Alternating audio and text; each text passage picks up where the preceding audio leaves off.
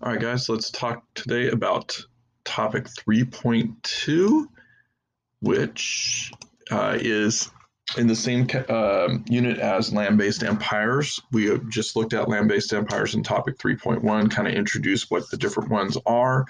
Now it's going to talk about how these people how these empires controlled their empires, okay?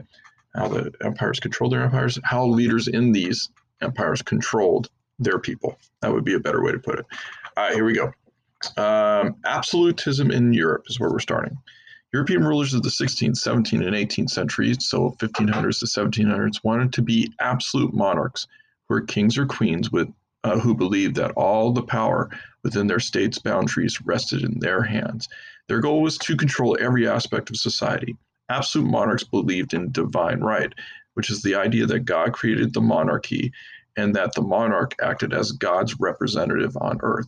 An absolute monarch answered only to God, not to his or her subjects. Okay, so this just means, again, that they were worried about basically, in essence, they're a voice of God. They don't really care what their people think, okay? Similar to mandate of heaven, but not exactly the same thing. Characteristics of absolute monarchs. They like to centralize power. They want the power for themselves, centralizing it for themselves, okay? And the concept of divine right, which we just talked about.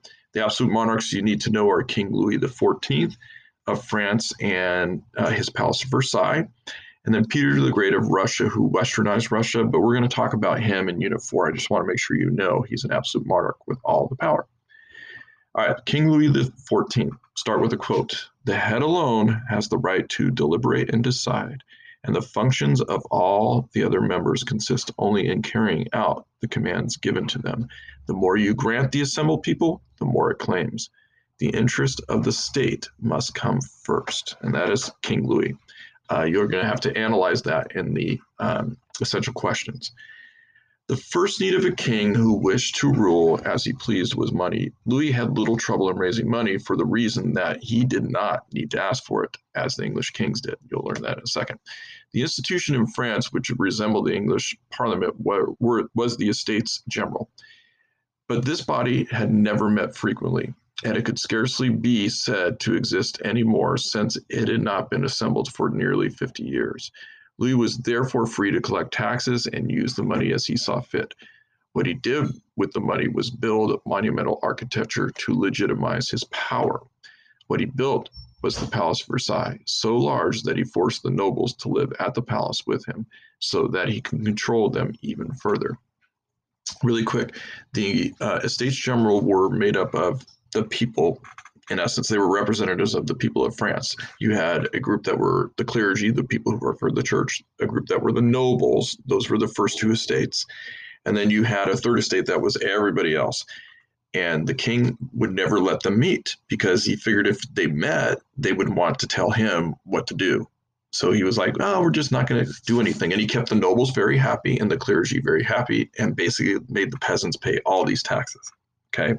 If you didn't have a meeting, he didn't really care because he was an absolute monarch, okay? In England, at the same time France was under control of King Louis, the English elite had just succeeded in ousting Catholic King James, who had made and suspended laws without the approval of Parliament, taxed without the consent of Parliament, kept a standing army in times of peace, took weapons from Protestants and gave arms and jobs to Catholics, and set excessive bail fines and punishment. All of these factors led Parliament to force King James out because they felt he had violated their rights. And I'm putting in a quote because we haven't really talked about that yet.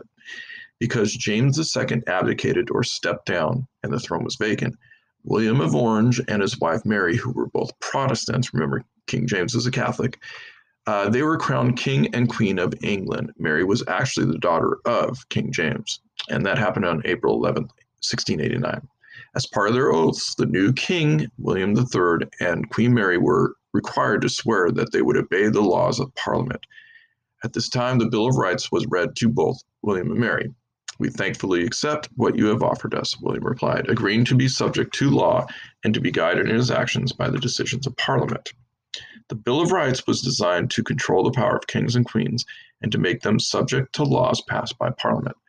This was basically exactly what had been agreed to in the Bill of Rights, in the Magna Carta in 1215, which you guys had earlier in Unit 1 or 2, I think it was 1. But it had steadily been violated more and more over time by the monarchs. This compromise by the royal family has been called the Bloodless Revolution or the Glorious Revolution.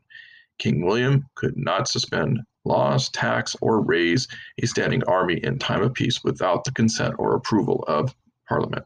Under the Bill of Rights, Protestants had the right to bear arms for purposes of defense.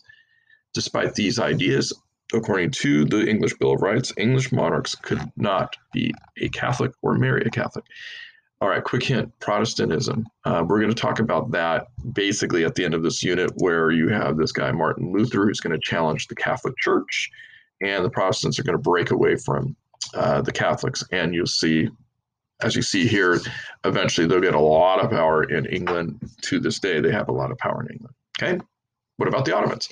The devshirme system began in the 14th century. Christian boys were recruited by force to serve the Ottoman government. The boys were generally taken from the Balkans, which is east of Turkey, converted to Islam, and then passed through a series of examinations to determine their intelligence and capabilities. In special palace schools, they learned Arabic, Persian, Turkish, math, calligraphy, Islam, horsemanship, and/or weaponry. Working in the Sultan's personal service was also part of the overall education, and this entailed assigning the boys to various rooms in the palace to look after such items as the Sultan's hunting birds or the Sultan's valuables. At the conclusion of each stage of the boys' training, the boys passed through a selection and promotion process. The academic education at the palace schools was one of the finest in the Islamic world, and among its aims was to produce obedience as well as high morals. Because of their loyalty to the state, the boys would become guards, gatekeepers, scribes, pages, governors, soldiers, or prime ministers, depending on their merit and seniority. Although the boys were essentially transformed into state slaves, most considered it an honor, as it had led a highly privileged position in Ottoman administration. This system lasted through the 16th century. There is some evidence that some families, according to Muslim families, that some families voluntarily put their children to be admitted into the system because of the opportunities it provided. As far as strict taxes, the Ottomans continued the practice of a tax for non-Muslims, the jizya, for much of their existence until the 19th century.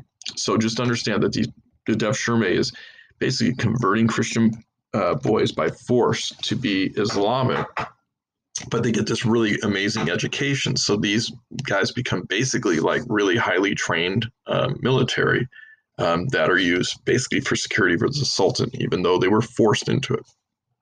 The Safavid, like the Ottomans, the Safavid had their gulams, or Christian servant slave soldiers. To strengthen the central government, Shah Abbas imported slaves from the Caucasus, which is the Georgia or Armenians, the Circassians, for example. In 1616 alone, his army counted 130,000 Georgians. The Ghulam of the Shah Abbas worked in the royal bureaucracy and household and made 40,000 men standing army equipped with firearms, which of course was gunpowder. You guys know that already.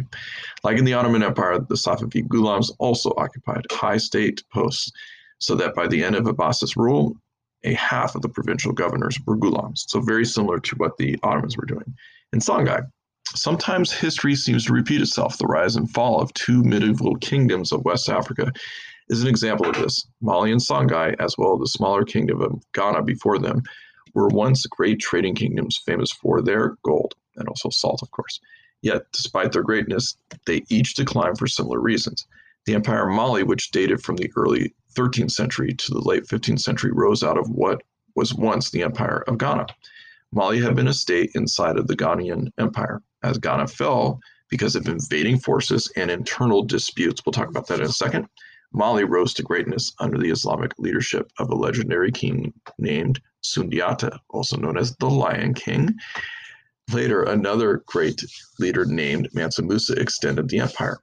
After his death, however, his sons could not hold the empire together. The smaller states it had conquered broke off, which is internal dispute again, we'll talk about it, and the empire crumbled. As Mali's power declined, another Islamic empire, Songhai, stressed its independence and rose to power in the area. Songhai had been an important trade center within Mali's empire, just as Mali had once been ruled by Ghana. Great Songhai kings such as Sunni Ali Ber and Askia Muhammad extended the Songhai kingdom farther than Ghana or Mali had before it and brought an organized system of government to the area. As Ghana and Mali had done before, Timbuktu became the government, educational, and trade center of the empire. It was the largest and most powerful kingdom in medieval West Africa. The riches of gold and salt mines drew invaders, though. In the late 16th century, a Moroccan army attacked the capital. The Songhai Empire, already weakened by internal political struggles, went into decline. All right, so basically the internal struggle thing that you guys need to know on that is when you have issues inside of your empire, those are internal disputes. Usually that means like a civil war happening or people in your government that are rebelling, like China has it all the time with their dynastic cycle where the peasants are rebelling inside of the country. Those are internal struggles. If somebody's invading you from the outside, those are external struggles, okay? That's it. That is 3.2. Make sure you go through the video because there's definitely some stuff in the video that I didn't talk about here that are asked in the essential questions.